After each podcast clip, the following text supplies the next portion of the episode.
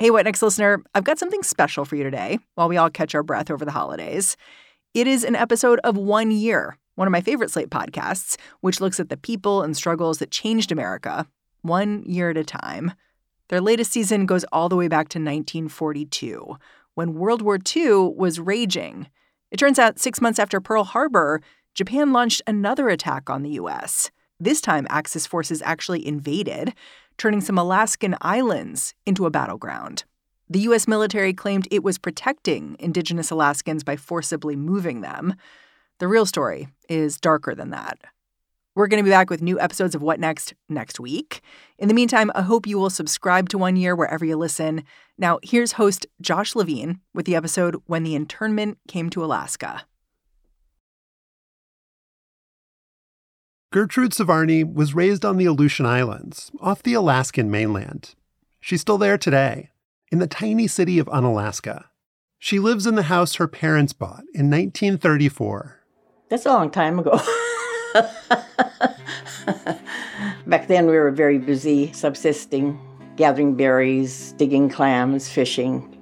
I had a very happy childhood. Gert is 92 now. When she was growing up back in the 30s, there were just 300 people in Unalaska. About half were white, including Gert's father. The other half were native Alaskans, the people known as the Unangax. Gert's mother was Unangan. My mom always talked to us about our culture and the way we lived, and she taught us quite a bit about surviving out here. Survival in remote Unalaska meant knowing how to cure fish and how to make it through the winters. And actually, it's not that cold here. Our problem was the wind and the storms. The day Gert and I spoke, the wind was gusting outside her house at 60 miles per hour. The Unangax have persevered through those kinds of harsh conditions for thousands of years. But on the morning of June 3, 1942, survival meant something very different. I woke up and I heard all this yelling and shouting out in the kitchen. And my mother come in and she says, "Get your clothes on.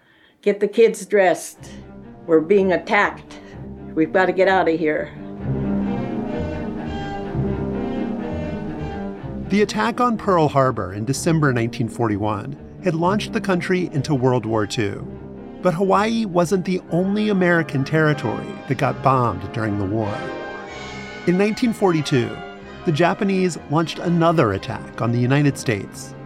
This one came in the Aleutian Islands. The U.S. scrambled to defend itself. It seemed like the whole West Coast was now under threat. But what the country did next in the name of protecting Alaska's indigenous people is a shameful chapter of the war, and it's one the nation has never fully reckoned with. The story of the Unangax is not in most U.S. history textbooks, and it rarely gets mentioned in documentaries about World War II. But 80 years later, there are people who remember firsthand what happened. People like Gert Svarny, who are still here to tell their stories so their fellow Americans know the real history of the war in the Aleutian Islands. This is one year, 1942, when internment came to Alaska.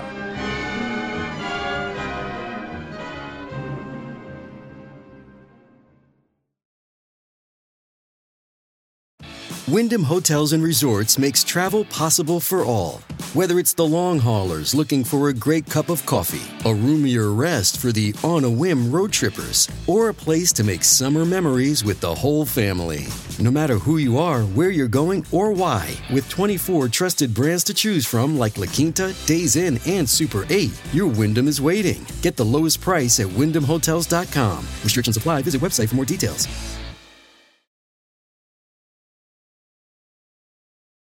The Aleutian Islands stretch southwest of Alaska for more than a thousand miles.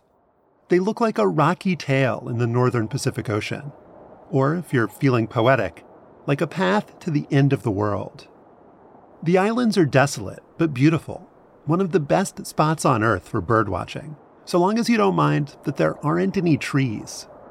Riptides, earthquakes, and volcanic eruptions are a looming risk, but the Unangax felt comfortable there even if that meant they were entirely on their own. sometimes the people that lived there would go for years without a visit from a priest. Rachel Mason is a cultural anthropologist for the National Park Service based in Alaska. They were quite isolated. It was not uncommon for someone never to have left the Aleutian Islands, never go to the mainland of Alaska. The Unangax did have company on the Aleutians starting in the mid 1700s. That's when the Russians came, lured in by the lucrative trade in sea otter furs. The Russians weren't very competent hunters, and they subjugated the Unangax population because they were so much better hunters and forced them to hunt for them. And the Russian presence had a devastating effect on Unangax people. The Unangax died in enormous numbers from disease, forced labor, and Russian violence. In 50 years, the indigenous population plummeted an estimated 80% to just 2,500 people. And then, after all that destruction, Russia picked up and left.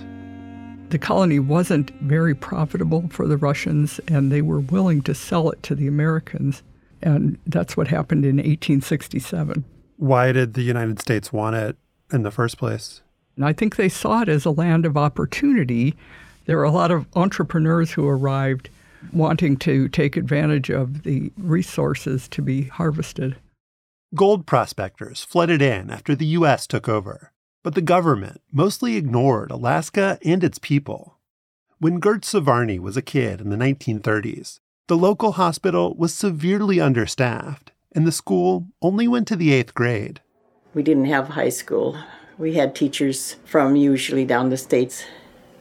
Unfortunately, they really never encouraged learning about our culture when I was a child. That neglect also extended to the island's defenses. As of 1940, the military didn't have much of a footprint in Alaska. Given that the Aleutian Islands were the closest U.S. territory to Japan, that started to look like a major problem. And so, very quickly, hundreds of construction workers descended on the city of Unalaska. They got to work on building a military hub at the port of Dutch Harbor, one that could protect the Aleutians from anything the Axis might send their way. They were building barracks, Quonset huts, bunkers, and gun emplacements. In fact, they built one right outside our house here. I mean, everything was changed. Part of that changed landscape was a barbed wire fence. That barrier restricted the Unangans' movements and kept them away from their traditional fishing grounds. These new visitors from the continental US were acting like they owned the place. And in a very real sense, they did. Especially after Pearl Harbor, nothing felt more important than protecting the nation from another attack. Unalaska was now a military town. We had soldiers practically outside of our door. I remember the southern accents, Louisiana and Alabama. They were standing watch in this bunker, watching out in the ocean here to see, you know, if there's any action out there. The action finally came just before 6 a.m. on the morning of June 3rd, 1942. At first, Gert's father and brother thought they were hearing American troops take target practice. But this was not a drill. Bombs were falling on Unalaska. The entire west coast is on the alert after the two raids on Dutch Harbor in Alaska. More submarine activity is reported from the southwest Pacific. The military police showed up at Gert's family's house and told them they needed to get to safety. We were taken up into the hills, and the MPs told us to spread out and get into places where we wouldn't be seen from the air. Gert was 12 years old and a middle child. She sat in the rain and cold, looking after her younger sister. I remember just to keep Harriet quiet, I made little dolls and stuff out of the leaves and twigs. We were all frightened, of course. The first Japanese bombing run that day killed 25 people. American fighter planes scrambled to get there, but they arrived too late. That night, they had sirens going off every once in a while, and every time there was a siren that went off, we, we had to run to the creek because they had bomb shelters there. They were just holes dug in the creek bank, so we spent the night there. There was no beds or anything, we just sat on the ground. The Pacific coast of North America, from Alaska to the Panama Canal, is on the lookout today for further Japanese attacks against this continent. I think the next night was worse. On the second day of the attack, Japanese bombs hit a gun emplacement, a warehouse, and a ship being used as a barracks. They bombed the oil tanks over there, and that was very loud and scary. It was, it was frightening. All told, on June 3rd and 4th, the Japanese destroyed 14 U.S. aircraft. A total of 43 Americans were killed, including one civilian. 50 more were wounded. The damage to Dutch Harbor was only a small fraction of what Japan had inflicted in Hawaii. But this felt like a potentially devastating escalation. Whether these raids portend more severe blows is a matter for speculation. But at any rate, military authorities are taking no chances. If Japan captured the Aleutian Islands, they'd have a base to launch attacks on major American cities, places like Seattle, San Francisco, and Los Angeles. The entire West Coast was panicked at the thought of a Japanese invasion. And in June 1942, that invasion happened. Everyone here is wondering about that Japanese landing on the very tip end of those stepping stones called the Aleutian Islands. The target was the island of Attu. Attu is nearly 350 square miles, and it's about halfway between Tokyo and the Alaskan capital of Juneau. In 1942, it was home to 45 indigenous Alaskans and one white couple. On June 7th, six months to the day after Pearl Harbor, more than a thousand Japanese soldiers came ashore in Attu. It was a Sunday, and everyone was at church. When the service ended, they heard a sound they didn't recognize machine gun fire. The white man who lived on Attu was shot in the head and killed. The other 46 residents were taken hostage. No U.S. territory had been occupied by a foreign invader since the War of 1812. But now, Axis troops were on American soil, and American citizens had been forced from their homes and become prisoners of war. Japan now looked poised to strike up and down the Aleutian chain. The island of Atka might be the next to fall into enemy hands. But the Allies took a drastic step to make sure that didn't happen. The village of Atka was burned by the American military. It was burned so that the Japanese would not use the houses for facilities. The Unangans who lived there watched their village go up in flames. Soon, they'd be evacuated from the island entirely. Word would spread quickly throughout the Aleutians. The government had issued orders. This was now a combat zone, and the Unangax would need to be removed for their own safety. I heard it from my parents. By then, they were informing all the people in town that they were going to have to leave the next day. Other Unangan communities were given even less time. In the case of the Pribilofs, they had only an hour of warning. The ship arrived while they were playing a baseball game, and they had to stop the baseball game. So there was no time to pack up their houses, pack up their possessions. They had to be ready to go and leave. The Unangax had to leave behind the icons from their churches and their family pets.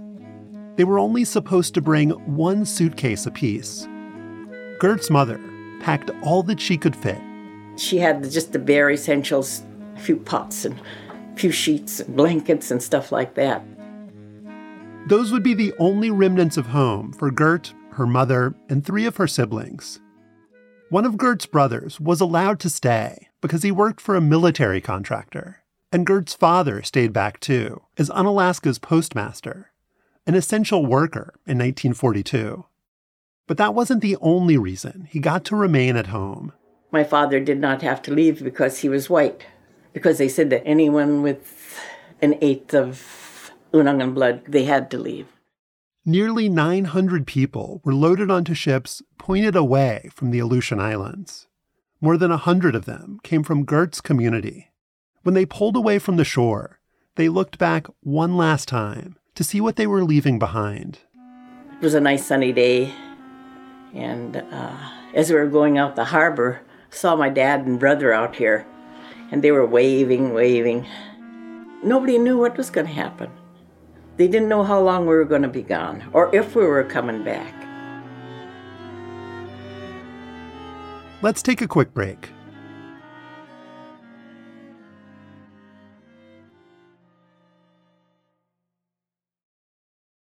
This episode is brought to you by Discover. When it comes to your finances, Discover wants you to know they are the credit card that is always there for you. With 24 7 US based live customer service, everyone has the option to talk to a real person anytime, day or night. Yep, that means no more waiting for quote normal business hours just to get a hold of someone. We are talking real service from real people whenever you need it. Get the customer service you deserve with Discover. Limitations apply. See terms at discover.com/slash credit card.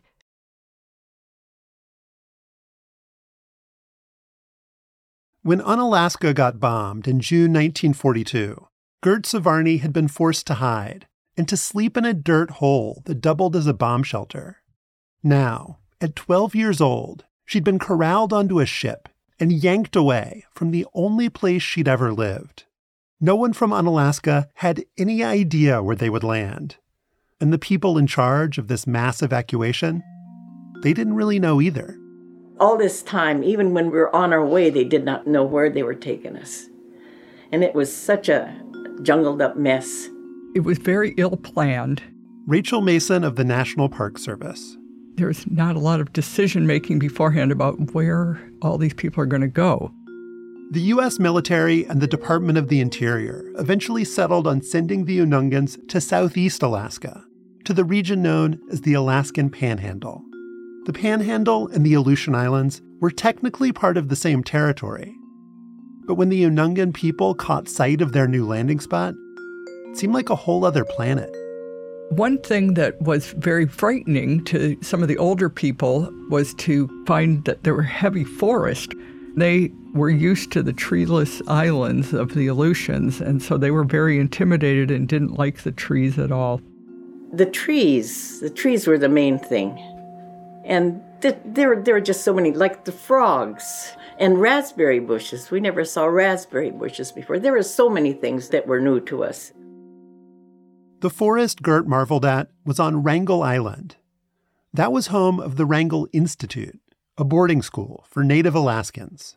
When we arrived there, they checked our heads for lice, and my mother had to put her kids in these cold showers because there wasn't enough water. it was cold, and the food was awful. The Wrangell Institute was a temporary landing spot, a holding area, while the people in charge found a more suitable site. After about two weeks, Gert and her family were on the move again. They decided to move us to this abandoned cannery, a little place called Burnett Inlet. That cannery had belonged to a salmon packing company. It was abandoned because it had caught on fire two years earlier. I think they had about 10, 15 old cannery houses. They were falling down. The first night we stayed there, about 15 of us kids slept on the floor, and we could see the stars through the roof. Burnett Inlet was not a more suitable site. There was no electricity or plumbing. There also wasn't a hospital or a church.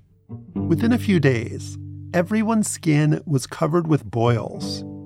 Wolves howled all night. That burned out cannery was one of six relocation camps in southeast Alaska. None of them were fit for human habitation. They were cold and wet, and there was never enough food. At one site, the drinking water was reddish brown. There might be a whole family packed into one room, and there was very few sanitary facilities. I know the most about Ward Lake. Apparently, there was just one toilet for the whole community, and it was like a long trough like uh, latrine. Disease was rampant pneumonia, tuberculosis, and anything else that would spread in close quarters. We got the red measles, and it was really bad. There was this little room that was for one person, and there were six of us Unangan girls in there with the measles for a long time. I think probably several weeks that we were sick. Gert's mother was a midwife. At Burnett Inlet, she did her best to tend to the sick, but there was only so much she could do without a doctor or nurse on site. At one of the camps, 24 people died in a calendar year, a death rate three times what it should have been.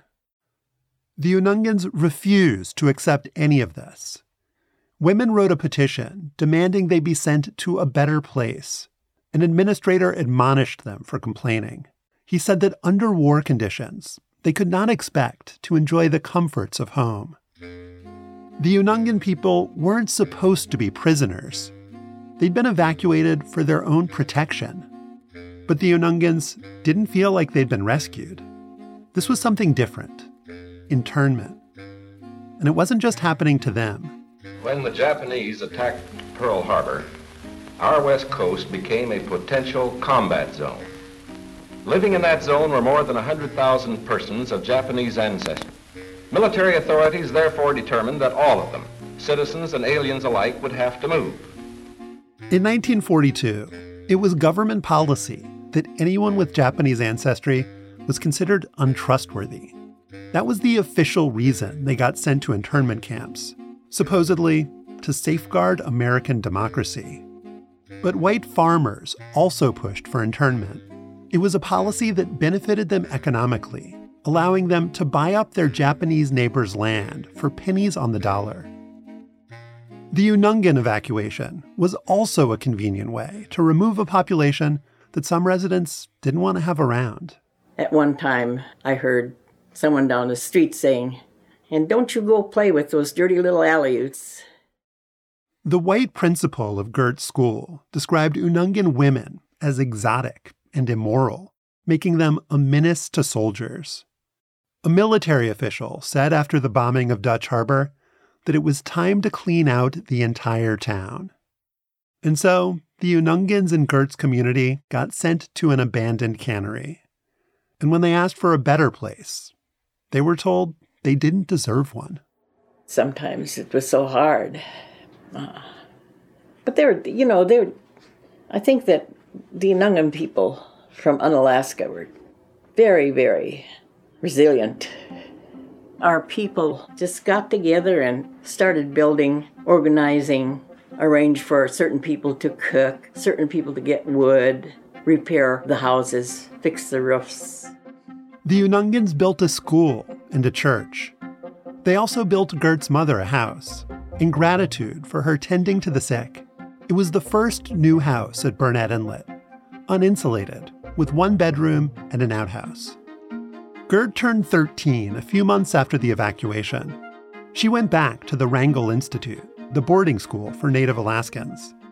That's where she caught the red measles and got crammed into a room with six other sick children but she also made friends and went to school dances. We were having a good time mostly. I do remember always being protected so well by all the elders of the village. They just all kind of watched over the children and made sure that we weren't anxious about things.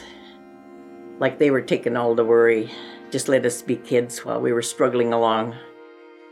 But even with the adults taking all the worry, the days didn't pass quickly. Gert and the other Unangans were stuck in that Alaskan forest with the trees and the wolves. It was 1943, and there was no end in sight. They never informed us about anything, but it was certainly always on our mind that we wanted to come back. What were the things that you missed about home? Probably the food.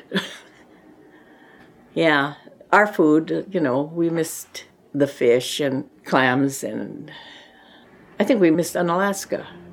We were hoping the war would be over all the time.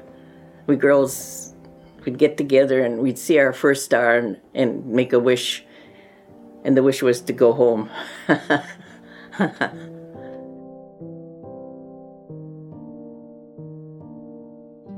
we'll be back in a minute.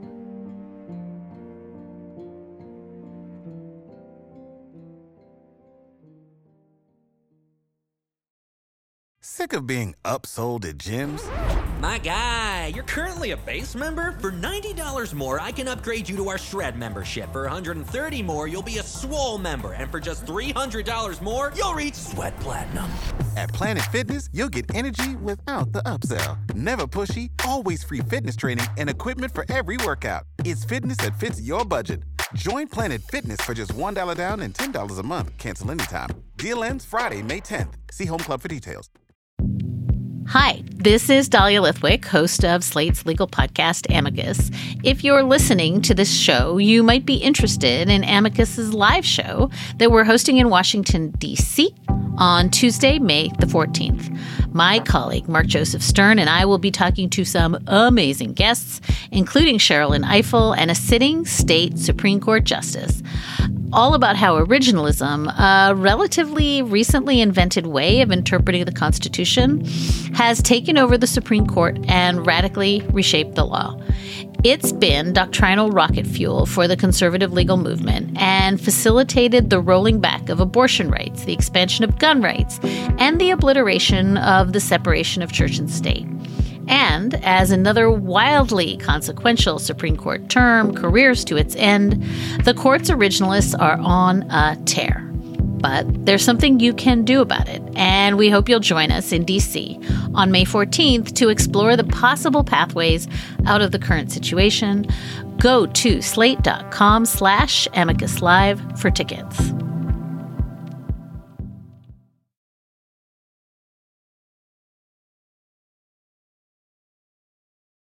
The Unangan people of the Aleutian Islands were being terrorized by their own government, ripped from their homes, and banished to squalid camps. Meanwhile, the people of Attu were getting subjected to a different kind of suffering. Attu was the remote island that the Japanese army had invaded in June 1942. The residents were taken hostage, and it got worse from there all of the surviving Attuans would get loaded onto a ship and taken to Japan as prisoners of war. One would die on the journey and get buried at sea. The remaining 40 would be held until the end of the war with little food or medicine. 16 of them would die in Japan of starvation and disease. In 1942, the Japanese controlled two pieces of U.S. territory Attu and the small island of Kiska. The Allies decided they needed to strike back. If they didn't, more American land and lives could be at risk. For the Japanese had not only bombed Dutch Harbor, their troops were now entrenched on the outermost Aleutian Islands, Attu and Kiska, a foothold menacing the continent itself. In August of 42, the Allies opened an airbase in the Aleutians and started bombing Japanese positions. It was the first extensive aerial bombing campaign ever conducted by U.S. forces. One American fighter pilot called it the weirdest war ever waged a three way fight between the United States, the Japanese, and the horrid Aleutian weather. Sweating it out for hour after blind hour of continuous flight, and home without benefit of directional beam to land on unlighted runways, refueled and take off into gray, blind hell. The cold and wind didn't just wreak havoc in the air. In May 1943, 15,000 U.S. ground troops faced those brutal conditions when they embarked on a mission to retake Attu. The problem of supplying an expedition to take this vital subarctic outpost is tremendous. But the Americans are well trained for landings such as this, and they're bringing everything they'll need to hold Attu against any future attack. It was World War II's only ground battle in the United States, and it was a catastrophe for everyone. By one measure, it was the deadliest fight in the entire Pacific outside of Iwo Jima. Poorly equipped American soldiers got stricken with frostbite and trench foot. Outnumbered Japanese forces charged at them in a suicide attack. Just 28 of the Japanese soldiers survived, while more than 2,300 were buried in mass graves. Attu was back under American control. And a few months later, so was the island of Kiska. By August 1943, it was all over. The Japanese military was gone from the Aleutian Islands. Now that Alaska was no longer under threat, There was no reason to keep the Unangans away from their villages. But even when the fighting was done, many of them were not allowed to return to their homes. The decision was made that some of the villages would not be repopulated. The cultural anthropologist Rachel Mason again. I think the government made a decision that it was just too much trouble to bring people back to their communities when they were so remote and it would be so expensive to resettle them there. When Attu's 20 plus surviving prisoners of war got back from Japan, they were forbidden from returning to their island. Placing them in a more easily accessible village would save money, so that's what the government decided to do. When the Unangans had been told to leave the Aleutians, they'd been given as little as an hour's notice. But their return to the islands took forever. Government officials dithered and delayed, worrying about whether there'd be enough housing and who would pay for supplies. They also got word that some white residents didn't want their Unangan neighbors to ever come back. And so, Gert Svarny, her mother, and her siblings waited in southeast Alaska for almost two more years. It wasn't until April 1945 when Gert finally got the news she'd been wishing for. We couldn't believe that we were going to be able to leave. Everybody was excited, everybody was packing. We packed all our stuff and we had a great big dance. What a joyous time we had. On April 16th, 135 Unalaskans boarded an Army troop ship it had been going on three years since Gert had seen her father wave goodbye from the shore. Five days later, they made landfall. And in the morning, they uh, put us on trucks, us kids on the back of trucks, and stopped at the top of the hill there. And we got to look up over the town, got to see the church. That must have felt pretty great. Yeah, it was, it was wonderful. When the Unalaskans got back to their homes, those feelings of elation turned into something else. The houses were still there, but there was a lot of damage. People had been in them and looted their homes in some cases. And that was members of the U.S. military had done that? Yes, that was the only ones who could have done it, really. They ransacked the houses. I always remember my friend Sarah was hoping to find her a puppet that she was just anxious to get. Of course, it was gone. They were just wrecks. They broke the windows and, you know, they just took whatever they could. Gert's family was relatively lucky. Her father had been able to stay behind because he was a white essential worker and he protected his family's property. But other Unangans found their furniture, clothing, books, and religious icons had all been plundered. There were also burn pits where Unangans' belongings had been incinerated and the island's landscapes were littered with trash. Gert's community needed time to clean up and rebuild. But in April 1945, World War II still wasn't quite over. And in Unalaska, the military men were still acting like they owned the place. They still had barbed wire fence up all over. We could not go out in the hills. We just had to stay right in town here. And that went on for quite a while. When the war finally ended, the military's presence in the Aleutians gradually dwindled. But the devastation of the World War II years would linger. The separated families, the ancient villages that had to be abandoned, the ransacked houses and property, the deaths of an estimated 10% of the Unangans who evacuated, and the profound cultural losses that can be tied directly to the evacuation the language, Unangam Tunu, before the war, those languages were spoken by a lot of people. In the case of Attu, most of the people only spoke Unangam Tunu. I think the war led to a loss of the language and it hastened the loss of a lot of Unangax traditions. The Unangans felt immense trauma during and after the war. Some became ashamed of their native heritage. Most just tried to forget what happened. Gert got married in 1950 to a World War II veteran from Wisconsin. They had four daughters, and she began to understand more deeply what her own mother had gone through during the evacuation. But Gert never talked publicly about what she'd survived during the war. That changed in the early 1980s. Thanks to years of activism by Japanese Americans, the U.S. government created a federal commission on World War II internment. That commission held a series of public hearings, most of them about the Japanese experience. But they also went to Unalaska. And Gert Svarny decided she was ready to talk. Yes, I did give testimony on that when they asked me to, yeah. Dredged up a lots of memories.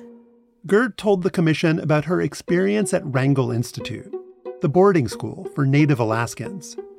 She said that she was constantly hungry and that her education suffered because no one was qualified to teach. She talked about coming down with rheumatic fever and crying out because her legs were in so much pain. And I was in the hospital a month and a half. I went from 112 down to 96 pounds. a year and a half after Gert testified, the commission released its report. It said that Japanese internment was the result of race prejudice, war hysteria, and a failure of political leadership. The report also included a section on the Unangans. It said their evacuation had a rational basis, but there was no justification for how they were treated. It also acknowledged the looting of Unangan's homes by the U.S. military and the lack of urgency in getting them back home. In 1988, Ronald Reagan would sign a bill that included a formal apology to Japanese internees. That legislation mentioned the Unangans too. I'd like to note that the bill I'm about to sign also provides funds for members of the Aleut community who were evacuated from the Aleutian and Pribilof Islands after a Japanese attack in 1942. But the government didn't quite say it was sorry. This action was taken for the Aleut's own protection, but property was lost or damaged that has never been replaced. And now, in closing, the bill did give the Unangans some compensation for that lost or damaged property. They decided to give us $12,000, and, and that was it. They figured that was what it was all worth, I guess. Did you feel like that was fair? Oh, of course, of course, I, it, it was not fair. the government finally issued a formal apology in 2017. But at 92 years old, Gert tries to look forward. She's a working artist, upholding Unangan tradition by working with whalebone and bentwood, and she remains resolutely self sufficient. I mow my own lawn, I go berry picking. I've taught my children how to cure fish, smoke fish, take care of fish, and so we all get together and do that in the summer. I asked her what she hoped people might learn from her story. I think that people should know about it, for one thing, and, and so many people have never even heard of it. Back in 1981, that federal commission had asked Gert what the government could do to try to make amends. Her answer? Make sure that it never happens again to anyone.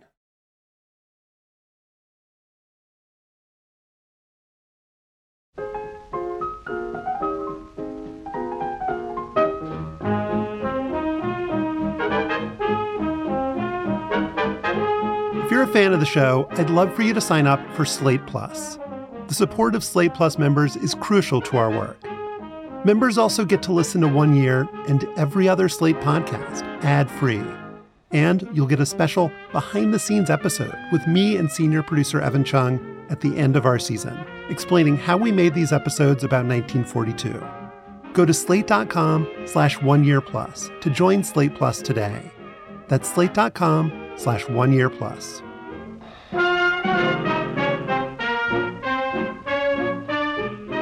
Next time, on the season finale of One Year 1942, Black Americans in East St. Louis drill for war, awaiting a Japanese invasion.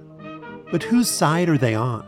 If the country's about to be invaded, you're oppressed and persecuted, well, of course, you want to be part of the new order. Can't be that much worse than the old order.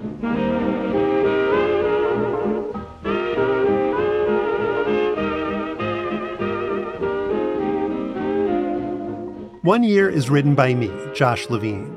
Our senior producer is Evan Chung. This episode was produced by Sam Kim, Sophie Summergrad, Evan Chung, Sol Worthen, and me. It was edited by Evan Chung and Derek John, Slate's senior supervising producer of narrative podcasts. Our senior technical director is Merritt Jacob. Holly Allen created the artwork for this season. You can send us feedback and ideas and memories from 1942 at oneyear at slate.com. You can call us on the one year hotline at 203 343 0777. We'd love to hear from you.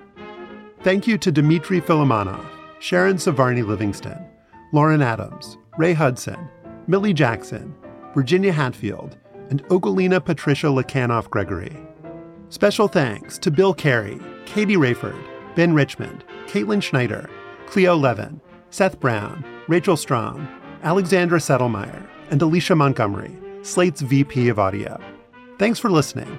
We'll be back next week with the season finale of One Year 1942.